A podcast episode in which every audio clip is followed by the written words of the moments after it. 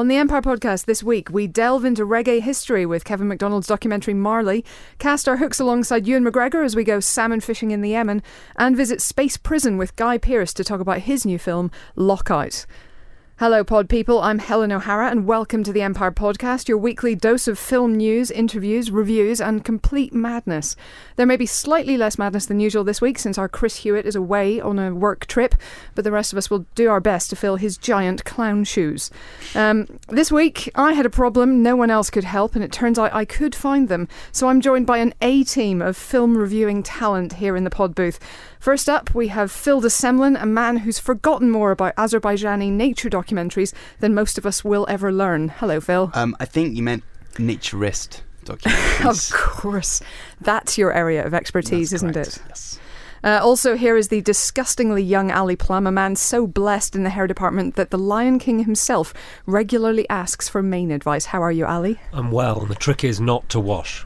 Oh, mm. that's really quite gross. Okay, and finally is Empire's digital lord and master, and perhaps the geekiest human being on the face of the earth, the lord of all arcane nerd trivia that is James Dyer. Kaplach.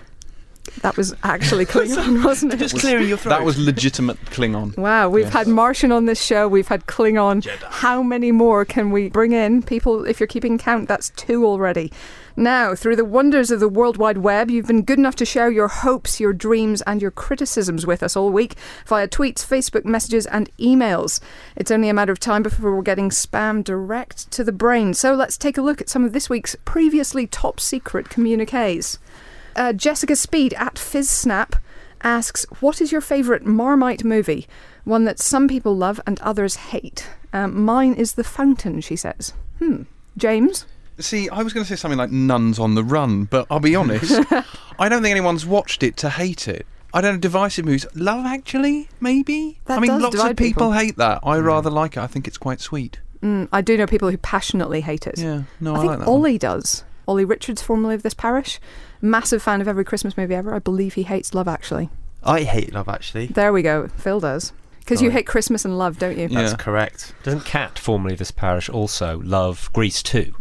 Yes, That's she not does. a Marmite movie. It's just shit. Well, to be honest, my favourite Marmite movie is actually also The Fountain, uh, Jessica, because uh, that caused a huge schism in the Empire office between those who absolutely loved it and those who absolutely hated it. Um, and literally, it was between four stars and one star. Yes, I remember this. Yes, and we had to actually send the editor to see the film to settle the schism, and whichever side he came down on, that was the review it would get in cinemas. It all gets very heated here in the Empire office. We take our star rating seriously. Um, Danny at 15 Gooner says, Don't like Bond, damn you, vile woman. Well, you know, we discussed this last week, uh, but hey, what can I say? I, I appreciate the Family Guy quote. I think that that's that's quite nice. Yes, that was, that was Um, good.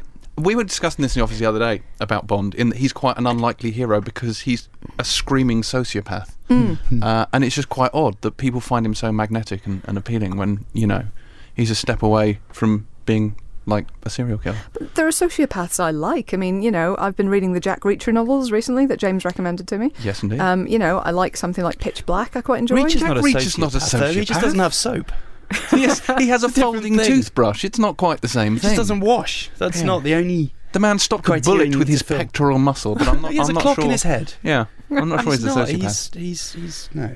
He Wow. is. He's a. He's a valuable commodity within society. I Yeah, think I think he sociopath is, would need yeah. to be kind of the opposite, like the Joker. But people love the Joker. yes. I guess people are drawn towards the dark charisma.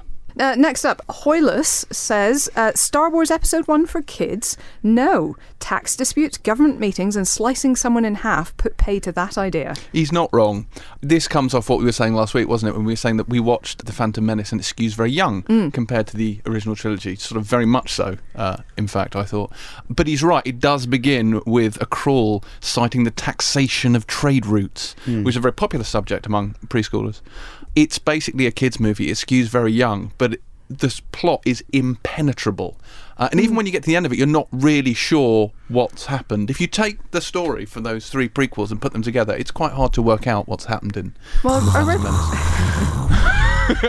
You're not, what are we talking about? we're talking about the Oh, loss the of Phantom Newt Menace Gunray's again. trade franchise. I don't care about as the taken Phantom away Menace. by, Can we uh, stop talking about it every week?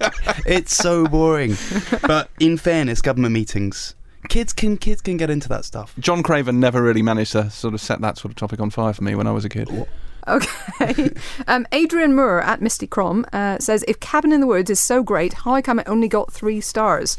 Uh, it, it only got three stars because that's what the reviewer Dan gave it. I Because think it's not the fountain.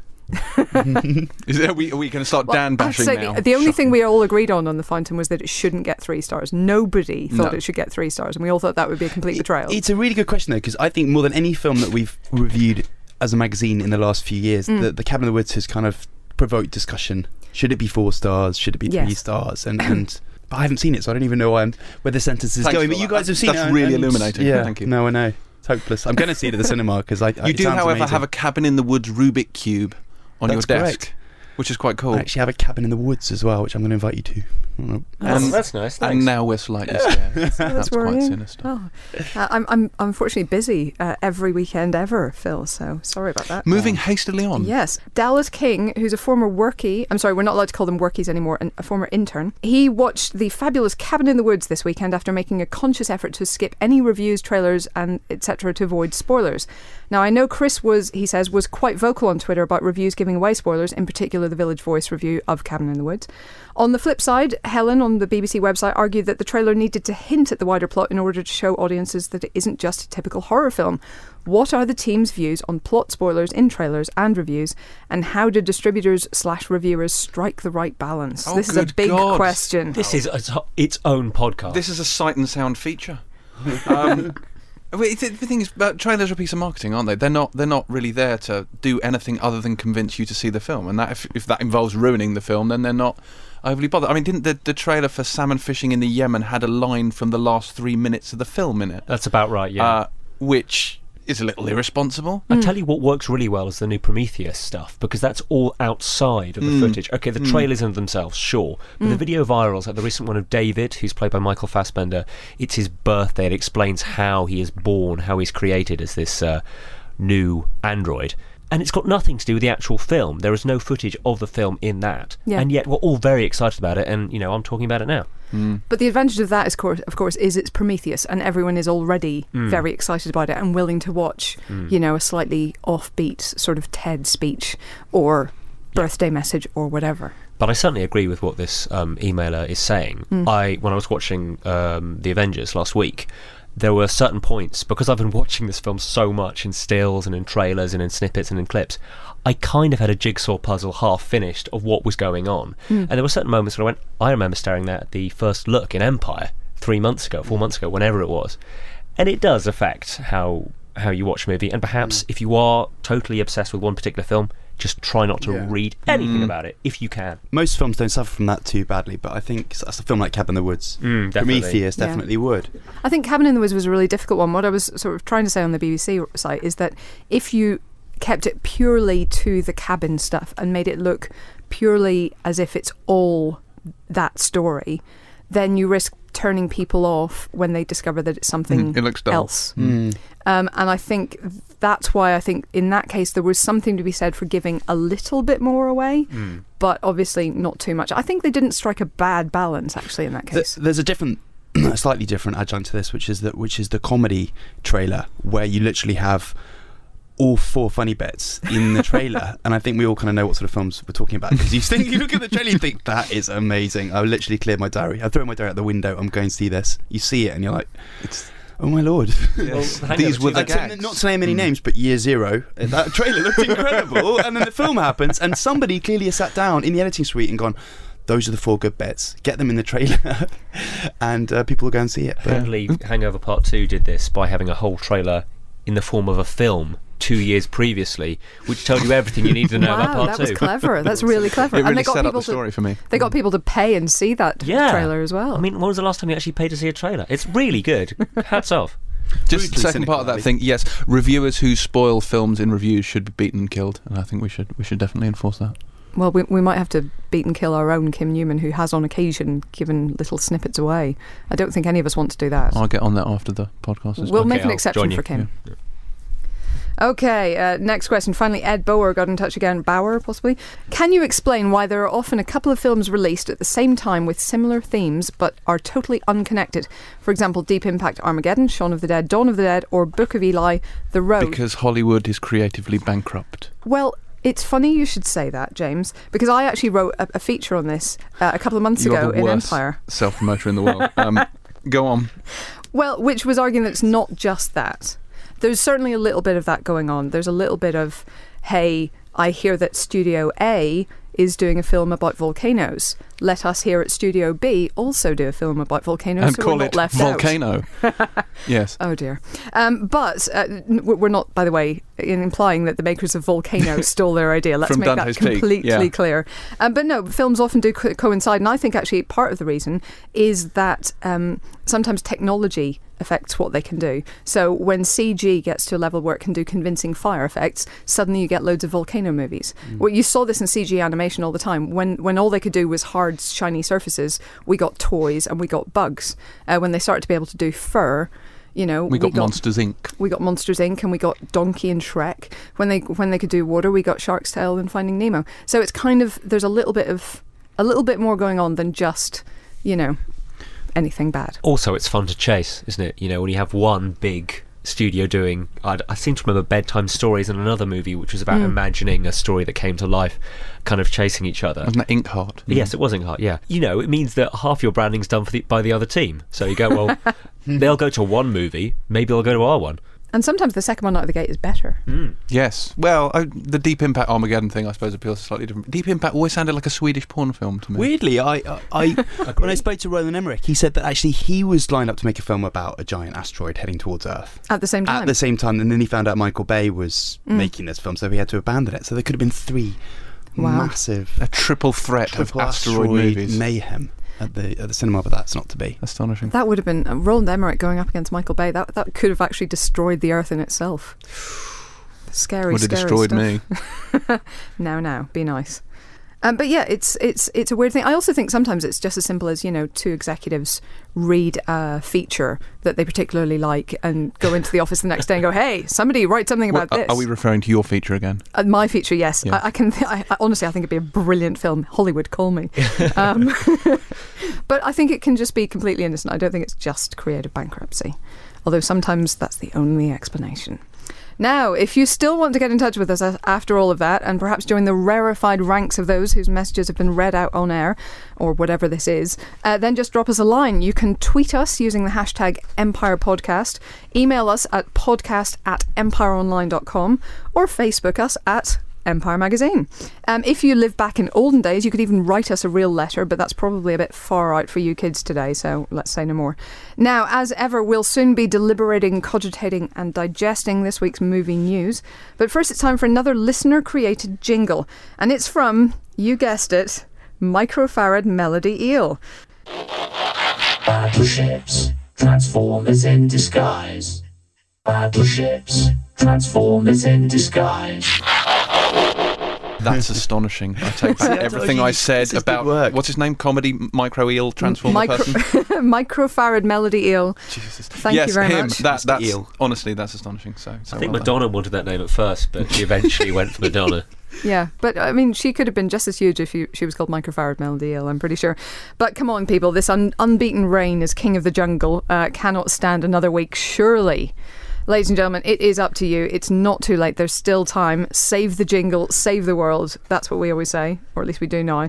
So if you can, send us your jingles or stings. It's podcast at empireonline.com. Quality, as you can tell, is not what we're looking for. We just want something that vaguely sounds a little bit like it might be music. Right, on to this week's movie news. Phil, let's start with you. What set the movie blood pumping through your celluloid veins? Um, well, this story about Mr. Toad's Wild Ride Mm. being being brought to the screen has destroyed my mind a little bit. I'm I'm confused. I went to Disney World as a kid, and I went on this ride, and I mm-hmm. loved it. so it's a ride at Disney World. It's sorry, it's a ride at Disney. Okay, it's a ride at Disney World, obviously inspired by Kenneth Grahame's Wind in the Willows. right. And this is where the confusion sets in because it's inspired by Kenneth Grahame's Wind in the Willows. So why why do you need to, uh, you know, the, the the ride's not actually going at Disney World anymore. It's still at Disneyland in, in LA, I believe. But they closed it down at the end of the 90s. Mm. I don't know why. It's magical. You get on this ride, it's dark, and you go through Toad Hall and, and Ratty's Earth cabin in the woods or whatever, wherever wherever Ratty lives, and Sounds Mole's house. It is scary, and it gets scarier because there's sort of Dante's Inferno inspired bit at the end, where because in the book Toad nicks a car, Yes. gets it's basically the Fast and the Furious plot. He nicks a car, he gets hauled up in front of a judge, and. And then they The Rock interpret comes and that rescues with the him. help of like Dario Argento sort of inspired flames, and it terrified me. I don't. I'm presuming that's why they closed it down because it was just it was just turning kids into uh, into shells. Um, and uh, anyway, so that's the ride. Uh, the, what the film's going to look like, I've got no idea. They've got Tron Legacy's uh, producer on it. Yeah. So he's a man used to dealing with pretty big budgets, CGI. It's too early to know if it's going to be uh, CGI live action combo. I'd Mm. imagine that's the likelihood. But I just I, I don't know where to start really. Well, I mean, isn't isn't this a book that became a play that also became a Mm. film that then became a ride that is now Mm. bec- it's the most meta project in the world. yeah. It's ridiculous. I think Mole has a drug problem. I don't know where he is from one day to the next. He's been on radio as well. It's it's something that, like um, Wes Anderson's Fantastic Mr. Fox, which I really loved. It's a it's a very English feeling thing. Weirdly, Guillermo del Toro was actually attached for a little while to the idea of making this. That I would have paid to see. which see. would have been amazing, yeah, Yeah. exactly. Yeah, and He's- he's, doing he's the even got- Pan's Labyrinth. Yeah, um, he's even got form with uh, with giant toads. with fairy in- tales in, and Pan's oh, it would have been amazing. Apparently, he said he sat down with with Hollywood Suits and they said, "Cool, can we get Toad some kind of a skateboard and get him to say like radical and doodle art and stuff?" And he just went, "Well, thanks, but I'm not gonna. I'm not really interested in this. This is- sounds like your kind of thing. Um, I, I'll do something different." And it's sort of back. I mean, it's really early to to sort of to say anything too negative. It's just a bit crazy. I don't know why they didn't like go to the library and spot the book and then think that's you know a So nice thing. What you're saying is instead of a sort of an, an anthropomorphized look at pastoral England, we're going to get sort of Mr. Toad hits Manhattan or something. yeah, I don't know if I want an anthropomorphized look at. Look at That's what it was. Well, it was This a is bit, turn of the century No, it was, but it had ferrets and it had you It know did. armed ferrets who And were sort of loosely inspired by voles and, gangsters you know. and it, yeah, in like trilbies with machine guns and it had big, big country houses, a car crime.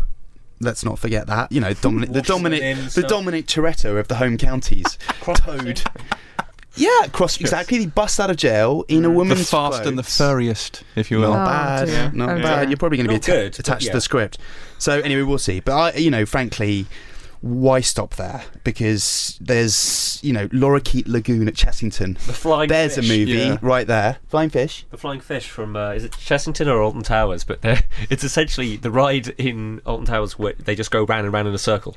Yes, That could work. that sounds like a movie. But this surely this is taking us back to the creatively bankrupt thing, isn't it? It's just it's just it's the desperately casting around for some kind of name recognition Well, thing. yeah, I think that's more what it is. I think it's it's not necessarily just cr- it's not creatively bankrupt. In some ways, it could be argued, just to play devil's advocate, that it's harder to come up with something when you've already got the name it has to fit. Yes, but why do it? I mean, so, like Well, with because of name rec- With recognition. Battleship, we we touched on this last week. No Yeah. one is going to see that films because of the game with the pegs. Mm. Really? no, are but they? if No. you remember and know the name, Mm. you're already ahead of the game. Yes, but people it's went just to a see it. People It's did like go to see it. Or People went to see it. But people went to. see It's a cool noun. Come on, it's a cooler noun than boot. Well, okay. well, This this takes us on to These well, are Monopoly characters. You realise? yes. We, this is Monopoly the film, really, that we're scripting out as we Iron speak. Man. Which Ridley Scott was attached to. Let's not forget. Well, yeah. Well, it's like DreamWorks option the Need for Speed game also Hmm. this week. I mean, they're, they're making. I mean, it's just like really. What about cards? It's a video Everyone plays game. cards. But But that's it's- definitely the name because it sounds good. Let's Need be for Speed. Yeah. Speed. Yes. Whenever you think about the, the games, and many of you won't have played it, maybe you have. The But names. the problem with that is too. First of all, I hear Need for Speed. I think Top Gun. But Mm. second of all, it's a game where you get in a car and drive around a track and try and finish first. That's Mm. the plot of the game. Admittedly, the most recent one had a vague story attached to it. But I mean, it really is reaching. I mean, if you're going to do that, It- remake Cannonball Yeah, Run. You know, at is. least do something I, fun. I think this creative bankruptcy thing is something we'll probably talk about like most weeks, and, and I think it's easy to sort of sit here and, and, and dismiss this sort of stuff. But I guess Hollywood is a business, and it needs to Mm. achieve what they call cut through. To you know, everybody has so much media coming at them these days, so they need these names so people can go immediately. I know what it is. Although with Battleship, who knew what it was? um, but you know, you you know, something triggers in your brain. But I think what's kind of depressing about this sort of thing is that somewhere in the filmmaking journey, from you know the beginning of the century, the end of last century. You know, things started with an idea and a script, and now it starts with A word. a word, and A then pun. you have to build a script around it. And hearing Peter Berg talking about trying to make Battleship into a film and how difficult that was, it's like, well, there's a good reason why it's difficult because it's not a film, and you know, you've had to crowbar in, and and it, I just think, I don't know. Something's something It's all sometimes tit, goes a bit it? It's just- missing, but then Mm. at the same time, a lot of people went to see Battleship this week. So who are we to say? And also, I mean, it's helping kind of with the worldwide stuff that, you know, more people from all over the world have probably actually been on Mr. Toad's Wild Ride than have read The Wind in the Willows. Yeah, Sad as that may be. And therefore, you know, That is depressing, isn't it? I'm sorry. I've No, it's a you all great down. ride. Don't get me I've, never, wrong. I've never been on It's Mr. Toad's Wild it's Ride, I'll be I guess. honest. It's wild. It maybe it'll introduce a new generation of, of you know kids and moviegoers to Kenneth Grahame. I don't know. I mean, they might write a book about it. It also, Call let's not forget the- that something may so- turn, you know, start off from quite laughable roots and turn out pretty awesome. I mean, Pirates of the Caribbean was based on a ride, and the This- first one But is this really is exactly what I was going to say. I mean, that that's a film that should never have been made based on what it was based, Based on, But yeah. the film is genius. I, I didn't because I that that same famous trip that we're talking about a lot when I was a kid to, to Disney World. Blah blah blah. No one cares. But I mean, I went on Pirates of the Caribbean as well, Mm. and it is basically you go through down some water like a log flume with a few kind of buccaneers kind of hang out, and then you get to the end, you get off and go Mm. and hang out on Miss Toad's Wild Ride or whatever. Couldn't they just have made a film about pirates? Like based on like pirates Yeah, but In if you're the making Caribbean. one, in the Caribbean. I mean, just but then why not call it Pirates of the Caribbean? Because at least that way you've got people who Yeah. vaguely have heard of it. I mean, I personally went on the Caribbean, the Pirates of the Caribbean ride because I'd heard it, heard about it in Jurassic Park, because of that quip. You know, if Pirates of the Caribbean breaks down, they don't all start eating the tourists. That was why I went on the Pirates of the Caribbean land in Disney in Disneyland. So and you're I'm completely Sure, led by name recognition. Yeah. So It- all of these films are that way. essentially aimed at you. yeah, I guess I am Hollywood's um, Hollywood's You're dream target audience. customer. You Yeah. notice they didn't say if Mr. Toad's Wild Ride breaks down, everybody burns. Phil, I sense you're That's still traumatized tagline, by isn't that. it? This is the wor- this was the worst holiday of your life, breaks wasn't it? Ladies and gentlemen, don't worry, we're going to get Phil for help before next week. Yes, um, I promise. Uh, Ali, I believe you have a story for us as well. I do have a story. It's a story you might have heard before because it has been said in various guises uh, for the past couple of years. But Sin City 2 is, and I quote, officially happening.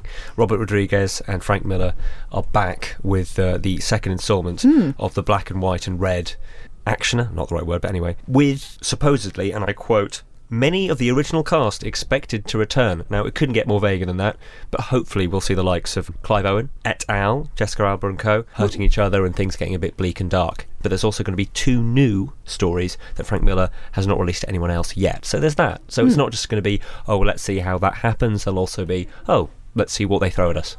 Excellent. Now, we haven't heard any confirmation on casting yet, and I have heard rumours that, for example, Mickey Rourke, who would be a part of this because his character Marv is obviously in A Dame to Kill For, but he's apparently expressed some reluctance in the past about donning the makeup again. So, have we heard, is there any update on that? this official release that was released by Dimension Films, which essentially said that once Machete 2 is wrapped in the spring of next year, they're going to be doing uh, Sin City 2. But no, there's been no solid news. As I say, that vague quote is, is what we've got. But yeah, I can understand why. From rewatching the film quite recently, you, you just wonder how he did in the first place. It's an incredible, obviously, ordeal to put all that makeup on. Um, so I don't blame him. But then again, a lot of a lot of things have been said in the past. Uh, back in the day, Johnny Depp and uh, Antonio Banderas were penciled in as appearing in Sin City 2. Yeah, we heard about Angelina Jolie was rumoured Mm. uh, for A Dame to Kill For. There are lots of things that don't get thrown about. Sin City is a very popular, much loved series of graphic novels, and a lot of people do love the first film, so people will say things. But as far as we know, right now, it's going to happen. Who comes in remains to be seen. So, good thing or bad thing? I'm not a massive fan of No, Sin City. do you know what? Neither am I. I think it's, really. like- I just didn't know. No, I mean it's a great film. Technically, it's brilliant. I just, it, it, I didn't enjoy it. I don't, you know. I, I- watched it, liked it, thought I won't watch it again. I'm not that fussed about the sequel. I, I know why that a lot of people love it, and I can understand that. It is technically it's pretty amazing, Mm, and it it's is. uh, you know visually, it's stunning, like 300, that kind of thing. But I just had a really nasty undercurrent to it for me, and and Yeah. I, maybe that's because I'm a bit oversensitive to that sort of stuff. But I just found it a bit a bit exploitative, Mm. it, but not in a fun B movie way, in a kind of nasty. it's a slightly sadistic. you know, feeding people to Yeah. you Yeah. know animals. I just it does not my thing. So I don't know if I'm the person to comment. No, on it's this just sort of rape and torture, and it's just I don't know. It made me feel a bit icky. You were going to love this one. Yeah, clearly. It's one of those things, though, isn't it? It's it's one of those great shames. It's like Mad Men, isn't it? It's a show that I know is brilliant and I want to love and can't get into. Um, I watched the one, you know, the one where they smoke and drink whiskey. I saw that one. Um, I do love that yes, one, actually. I heard it's the best Oh, episode. Uh, but but no, Sin City. Want to love it, can't. Don't know why. Well, we, it would take another three-hour-long podcast to tell you why you're wrong about Mad Men, but uh, we should probably move on, or we'll, we will be here all day. But uh, before we get on to this week's uh, reviews, we recently had a visit from accomplished serious actor and newly minted action hard man Guy Pearce. The star of LA Confidential, Memento, and now Lockout dropped by for a flying visit, and myself and Chris Hewitt sat down with him to talk action, acting, and even things that don't begin with the letters A and C.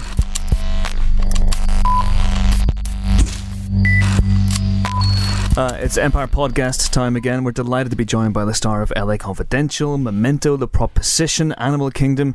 You see him briefly in The Hurt Locker, and this summer he's going to be in both Lockout and Prometheus. Hello, Guy Pearce. How are you? Very good. Very good. Thanks for having me. Good, good, good. Yeah, uh, Guy Pearce in space movies are like buses. You don't get any for ages, then two come along at once. What's I know. What's the I'm- deal? I don't know. It's just one of those things. It's just a fluke that Yeah. happened. Um, I don't know that I'm necessarily uh, on the on the path to spend a lot of time in space, but uh, Okay. maybe I'm just getting it all out of the way in 2012. absolutely? And Lockout came first, which is the one that's coming out. Yes, we shot Very that at the end of 2010 actually, and then uh, Prometheus was uh, the middle of last year. Okay. And Lockout is a role. We've seen it. It's, it's, it's very, very, you know, very fun movie. Mm. It's it's unlike anything you've done Well, that's right. long, I- long time. I think um, I think also it seems that way because it's particularly a, a genre film. It's you know it's sci-fi action oriented type thing, and, and most of the films that I do aren't so entertainment based. I guess they, they're generally a bit more serious, and you know I, I think the idea of doing something like this. Um, you know, I've I've been asked to do um, uh, action oriented type things before, but um, never really found a character that's appealed to me. I suppose um, they they tend to take themselves pretty seriously, so I like the idea of this guy. Uh, This, this guy doesn't take anything seriously. I No. think it's fair to say. Well, no, ha- but having said that, I mean, one of the things that was important to me was to make sure we had a three-dimensional character, you know, and to see his friend die at the beginning and how he reacts to it, and you know, and also to see the other friend die in the middle of the film without giving too much of it away. No. Um, uh, and and him and and just get a sense of who he is emotionally, I suppose, uh, enabled me to justify the you know the snappy one-liners and hmm. the, the kind of attitude that he has. I didn't want to just be that kind of guy for the sake of it. you Yeah. know. Absolutely. Did you have to work hard on the physicality, though, the physical side of things? Well, I had to go to the gym and create some muscles. But I believe you actually you, you, were, you were a bodybuilding champion, weren't you? I, in your I, youth? I Is did. that- I, is that right? I, I entered a bodybuilding competition when I was 16, of all things, and, and I won. so. It's inspired by Arnold Schwarzenegger, presumably. Or Well, I was at. Funnily enough, I was I was at a gym that uh, was run by uh, a Miss Universe and her husband, who was one of the uh, yeah was one of the sort of um, members of this particular uh, bodybuilding federation. So I was sort of in just happened to be in the mix of that world, and uh,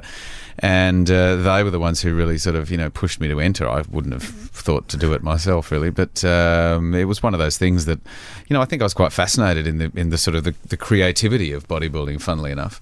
Um, clearly, I realised that it was way too much hard work, and, I, and it went by the wayside. But it comes in handy occasionally if I need to be buffed for a role. so you weren't rebitten by the bug, Glenn, this time around. No, I, I, I put that last weight down, the, you know, my last day of shooting, and I haven't picked it up since. I have that problem with the first weight. I'll be honest. Can't just pick it up. And how about, I mean, you know, working on films like this, a lot of actors uh, complain about the fact that, you know, sometimes there's nothing there, you're just against a green screen. Uh, sometimes you, you've got sort of half a set and then a green screen. How, how was it in this case? Was it was it fairly physical or was it, you know, completely imaginary? Uh, there were a lot of sets that were built. You know, they did a great job of building various sets that were that were the the space station that we were on.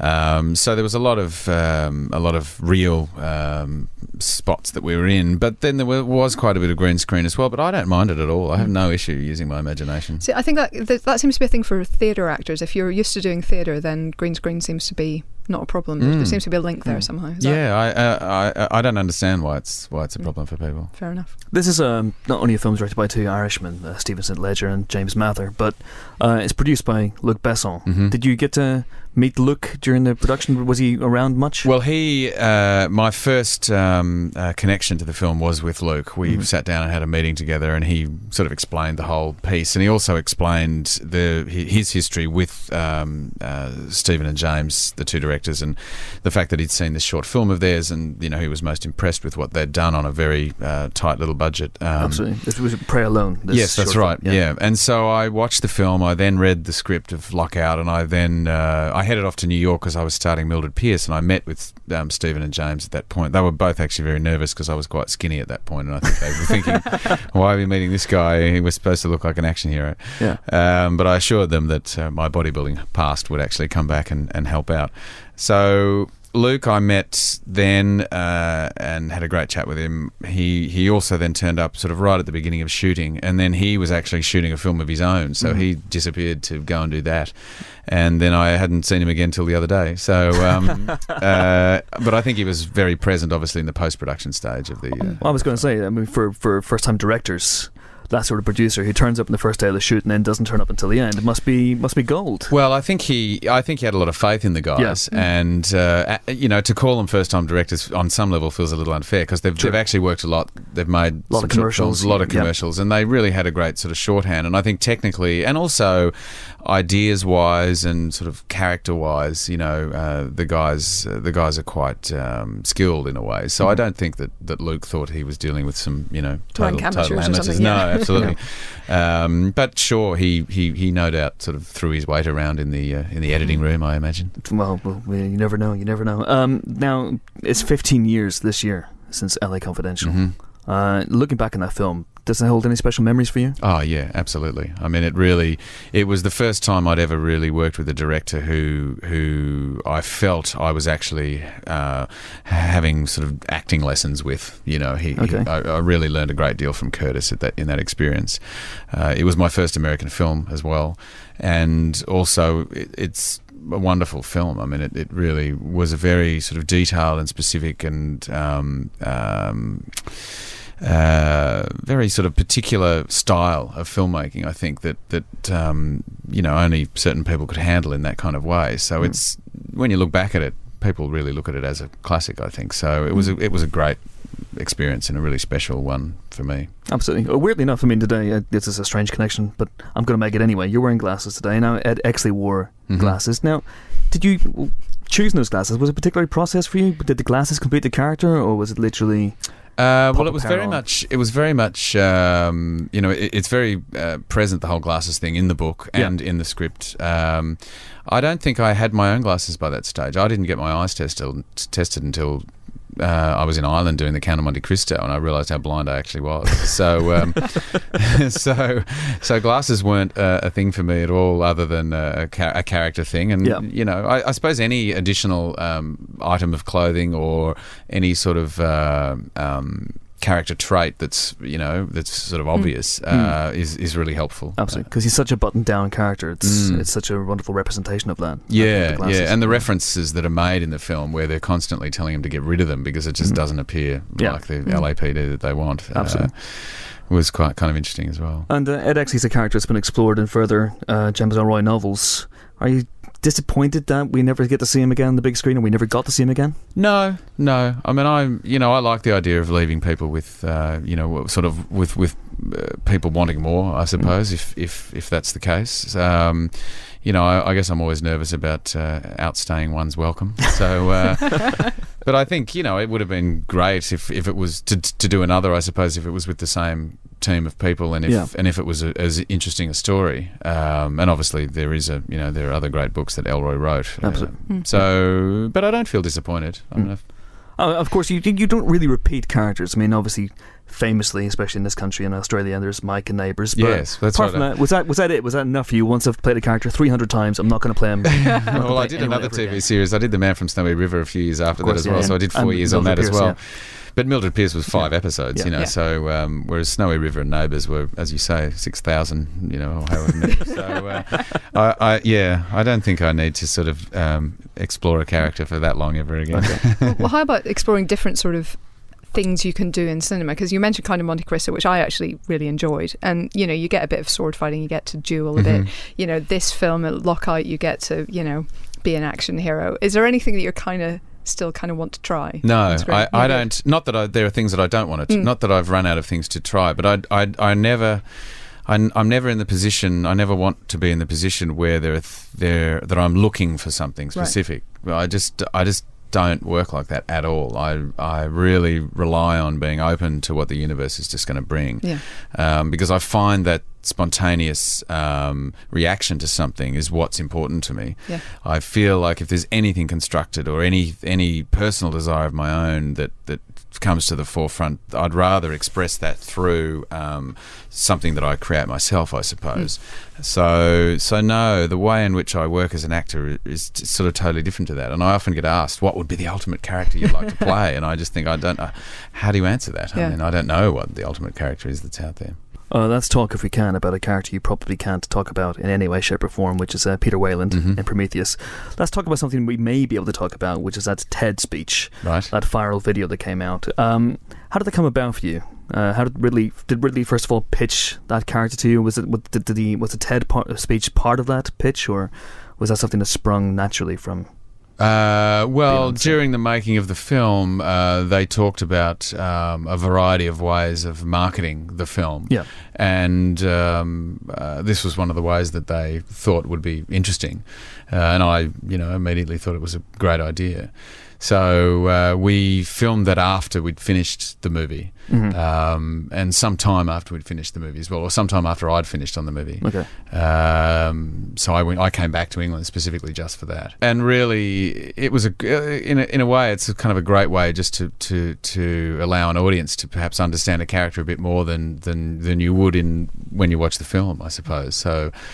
Uh, it's an interesting thing to do because you know you're you're always trying to understand the, the backstory of your character and, and on some level subconsciously or consciously trying to get some of that across in the film so Absolutely. it's kind of interesting to actually let people into a little bit of uh, you know a character's secrets Did Ridley direct that sequence? He was speech? he was there but his son primarily uh, directed it yeah Okay. And uh, Peter Weyland is British, which is interesting. Was, it, was that your decision? His Ridley's decision? or- he's uh, he's kind of British Are you treading very uh, gingerly now along yeah Fox non-disclosure agreement lines? Uh, is this yes okay? no no no he, he he's he's a man of the world so he's not he's not just British I, I, I don't think Okay, and uh, one last thing you probably can't talk about. Uh, in the trailers, we glimpse an old man on board Prometheus. Uh, Would you know anything about that old man by Abs- any chance? Absolutely nothing. Can't wait to see it. Can't wait to I'll see be it. very interested to see what happens uh, when it comes. Funnily enough, I haven't seen that trailer yet. So, oh, really? Yeah. Okay, well, Helen, Yeah. get your phone out and we'll uh, we'll give it a We'll go. watch but that now. we'll watch it now. But in the meantime, Guy Pearce, thanks very much indeed. Thank you very much. Pleasure.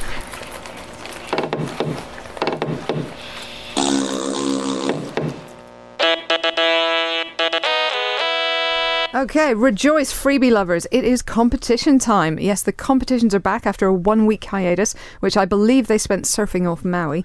Uh, and we have a doozy for you this week. It's David Fincher's The Girl with the Dragon Tattoo. It's hitting DVD and Blu ray on Monday, on the April 23rd. And we have five copies of the Blu ray five of the Ace soundtrack and five of the box set of the book to give away to five lucky winners. So to win the lot, uh, or at least, you know, a fifth of the lot, uh, just answer this offensively simple question Who wrote the book The Girl with the Dragon Tattoo? Just send us your answers to podcast at empireonline.com and we'll let you know if you've won this time next week. Uh, in the meantime, if you're still hungry for some Dragon Tattoo action, keep an eye on our Twitter feed at Empire Magazine on Monday because we're also going to have an, a competition for exclusive tickets to a Dragon Tattoo event taking place at the London Film Museum Covent Garden on next Wednesday. So keep an eye out for that on Monday. Um, and at last, it is finally time to kick off this week's reviews by talking about Marley. Now, we know what you're thinking, but no, this is not a film about Jacob's ghost. This is a documentary about the reggae legend Bob. Isn't that right, Phil? Um, it's really terrific. I mean, we've given it five stars. Mhm. Um, documentary about Bob Marley by Kevin Macdonald, and it's been he talked about when he made the Last King of Scotland. He was in Uganda, obviously. The idea of bringing a group of reggae lovers from Jamaica to Africa, kind of, you know, across the old um, diaspora, I guess. Um, back then, didn't come to fruition. I think Martin Scorsese at one point was attached, and then Jonathan Demme, and then it came back to Kevin Macdonald, who's made, you know, he's one of these few filmmakers who's as accomplished making feature films as Yeah. documentaries. Um, he's made One Day in September, I think was his breakthrough doc about the Munich Olympics. Um, and recently we've seen him with things like uh, State of Play, And Life in a Day. Life in a Day, another documentary. The Eagle, perhaps not one of his best, but again, he's handy. He's got a you know uh, ferocious work ethic, and he really you know went to town on this one. He went out there. He's interviewed a lot of people that have not spoken before about Bob Marley on the record. His family, his you know half sisters, his wife Rita, um, other lovers, other collaborators, um, other members of the Wailers. A lot of Wailers in this film. Um, Bunny and the gang, and he's talked to them all in incredibly sort of powerful, emotional interviews and insightful interviews, and he's pieced that together with footage of the man himself.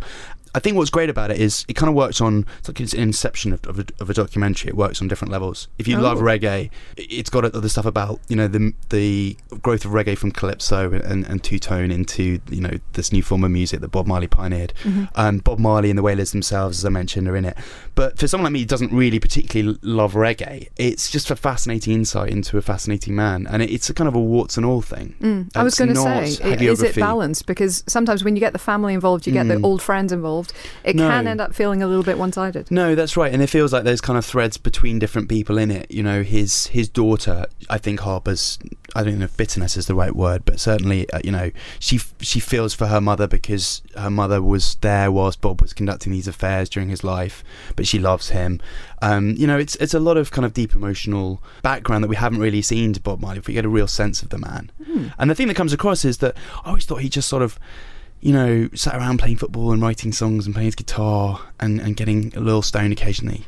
But he's the man had incredible drive, and that really comes across. And I think that sort of his focus from a young age, Yeah. from childhood, a difficult childhood, you know, because again, I hadn't realised that, you know, as someone with a with a white father and a black mother, he was sort of ostracised um, as a kid, and people really wouldn't talk to him.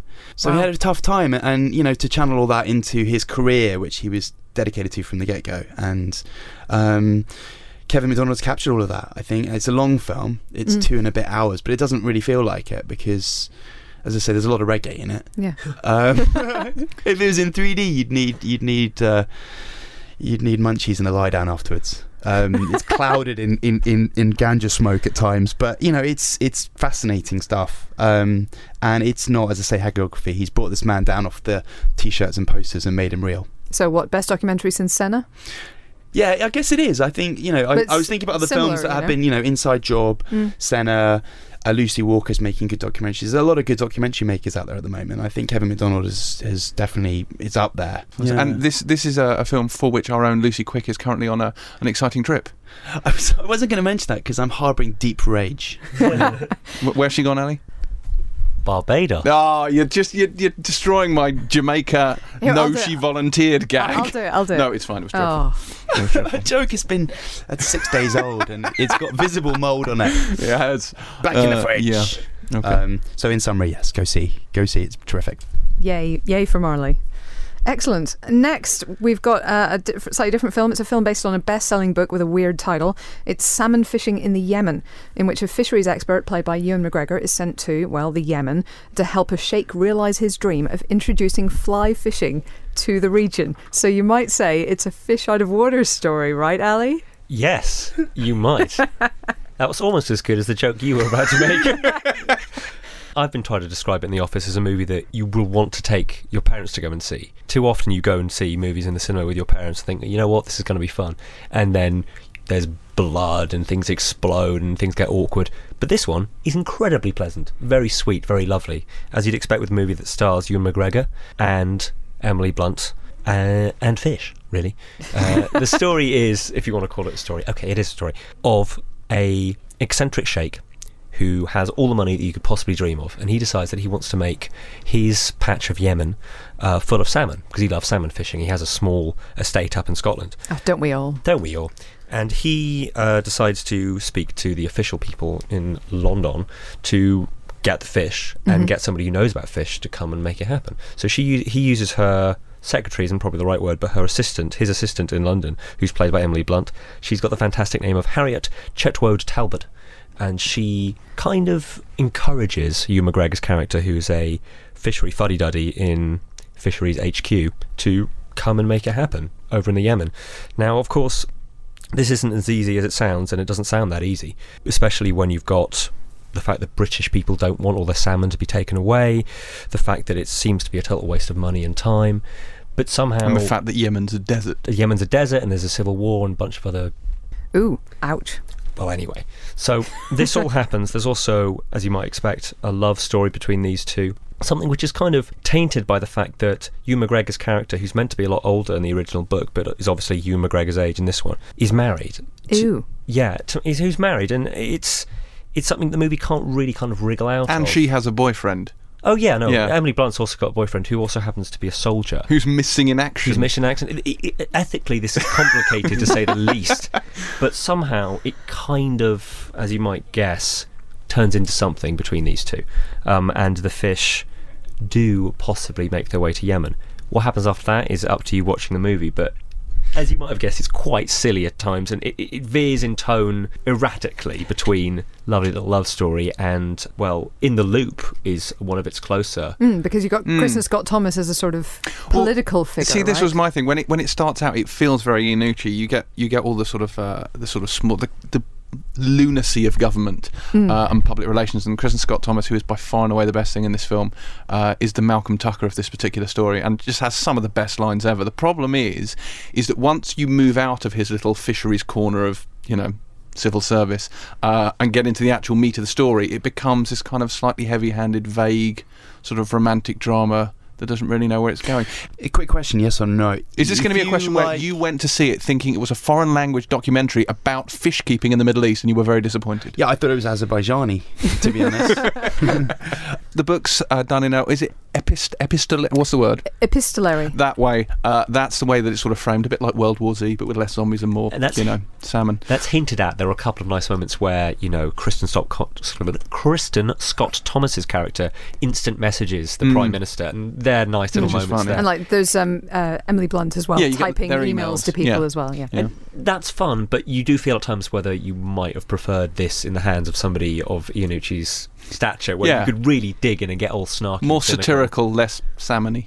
Still, despite all this, it is an enjoyable, pleasant film, and I know that's incredibly faint praise, but I mean it. It's it's fun as far as you could expect a movie about fishing Yemen, fisheries. Way to sell it. Wow. That, that is. What, what did we give it? What was the we verdict? gave it three, and I think Three, I think yeah. that's That's fair. totally I mean, it's- understandable. it's decent. I Mm. think you'd be hard pressed um, unless you had you know specific issues with you know fly fishing to not enjoy it. Somewhat. Yes. This And- was the incorrect lure for that type of river or oh, something. Lord. Yes, let's never go there. Yeah. So, uh, so yes, a, a decent film from Lasse Hallström. We should mention as the director as well. Obviously, the guy behind you know similar kind of quirky literary adaptation, Cider House Rules, Chocolat, all the rest. Okay, and finally, uh, we finally move on to Lockout, which is the sci-fi prison drama starring uh, Guy Pearce uh, as Snow. He's a crack kind of commando, uh, secret agent type who has to get into space infiltrate a high security space station prison and rescue the president's daughter, who's played by Maggie Grace, from the demented inmates. What could go wrong? James, tell us. Uh, this is one of those films which is a bit heartbreaking. It's it's a film I so wanted to love because it felt like one of those 80s action kind of sci-fi films. It feels um, specifically like Escape well, from it's New Escape York. from New York, isn't it? Yeah, and you know, pro- also starring the professionally kidnapped Maggie Grace, which is always helpful. I mean, the problem was it, it kind of felt like it was going to be Escape from New York, sort of meet taken via 24 in space, and that's like the best pitch in the world. and what you end up with is kind of Escape from LA meets like Fortress via the final season of Prison Break.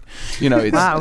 it, it's it really just doesn't live up to to its potential on any level. I mean, it, it starts off with a load of stuff on Earth featuring, and I think it's fair to say some of the worst CGI we've seen all year, if not Yes. for the last ten. I mean, just dreadful, absolutely dreadful. There is that section really early on, Yeah. and it's like not even a current video game. It's like a video game about seven or eight years Yes, ago. it's- it kind looks of appalling. Effects. It's better for the rest you of the know, film. yeah, just once that, they that get into the space, the, the the effects are absolutely perfect. I just don't know what happened quite early on. But it's the story is quite forgettable. I think the whole film gets by on the fact that Guy Pearce is humongously likable. Uh, he's really funny. He's he's just lots of quips. Lots of he's very very sort of sardonic. Uh, and his sort of casual mistreatment of Maggie Grace when he gets hold of her is really funny as well. Um, if anything, they're not on screen together enough. I think is part of the problem. Yes, I would agree with that. Him him making fun of her is is inherently entertaining, and, and it doesn't happen very much. You keep coming back to, to Joseph Gilgun, who plays the um, sort of Glaswegian psychopath. Uh, if people don't know who he is, he's the guy who wasn't as good as Robert Sheehan in Misfits. He replaced him in that. so yeah, no, wanted to love it. it I thought it would be uh, a four-star, two-star film. Do you know what I mean? Yeah. Where absolutely love it, but it's a two-star film. In reality, it's a two-star, two-star film. Ah, they're, Uh, they're, they're some of the worst. Yeah. The only thing I will say is, I mean, we do do mention it that he he does have some great one-liners. He has some good stuff, which kind of harks back to the conversation we had last week about great action one-liners, and neatly segues onto my new discovery, Uh oh. uh, which is the Pocket Arnold app, uh, which I now have on my phone, uh, which does things like this. Knock, knock. One of us is in deep trouble. Of phenomenal Arnold uh, Arnold things in here, Give me your address there. astonishing. Well, it doesn't have the best ones. Where's Get to the Chopper? It doesn't have get to the chopper. Where's I need your clothes, your boots, and your motorcycle. It's just there's you know they've missed an opportunity, and it has things like this. Howdy, stranger. That's not what I would call a classic Arnold line, but You lack discipline. there you go. You get that instead. Does it have uh, who's your daddy and what does he do? Yes, it does indeed have that. Who is your daddy and what does he do? Yeah, there we go. All right, that's something anyway. I'm a cop, you idiot. Astonishing. Literally minutes of fun. Yeah. yeah. So basically, we give this one two stars. So we don't think anyone's going to be making uh, Guy Pearce uh, act. I, I, I should say that he's really good in it, isn't he? It's, He is. It's no, just he's very good. the film doesn't quite give him enough to do. No, I think that's it. And uh, you know, he was the best thing in it. And it's one of those films where it's a two-star film. It's not great, but I mean, you, if you went to see it, you did. You, I think you have a little bit of fun in that he's. Yeah. You know, it's not a recommendation, but actually, if you're bored, you're wandering past the cinema, or you've got nothing to do, go and see it because he's really good in it. I have to say, it, I, I was a bit more up on this than the rest of you, and I think if it was Friday night and you were a bit tired and you d- absolutely didn't want to use your brain in any way, I love the way I love this sort of statute of limitations. No. If you're in your house, you're on your sofa, you've been tied up, bound and You're told you have to watch your a film or you'll screen die. is so huge, you literally yeah. yeah. Then No, I don't mean it. I don't there's nothing mean else on. I'm not. Maybe you can I'm watch not this. belittling it with that faint praise. You were ahead I would say it's a, it's a Friday night kind of a film where you just you're too exhausted to actually watch anything that requires any thought. Any of your films, Phil, any of these Azerbaijani naturist documentaries, you know, those are not Friday night films because they just involve a bit too much work. This one is a Friday night film for me. Right. Yeah. All right, and that is your lot for this week's Empire podcast. Next week sees the release of adorable Muppets documentary Being Elmo, indie king Whit Stillman's long awaited return to filmmaking in Damsels in Distress, and some little film called Marvel's Avengers Assemble, uh, which, by the way, is amazing. So see you back here, same time, same place, this time next week. And hey, if you're pining for us in the meantime, you can head over to empireonline.com or pick up a copy of the magazine, which this month gives you all the gossip on Ridley Scott's Prometheus. So all that remains for me this week is to say goodbye to James, I'll be back. Goodbye to Ali, I feel really small. I have no app of no 80s action star. An hair wrap. Goodbye. and goodbye to Phil. Ciao. Hasta la vista, baby. And goodbye from me. Thank you all for listening.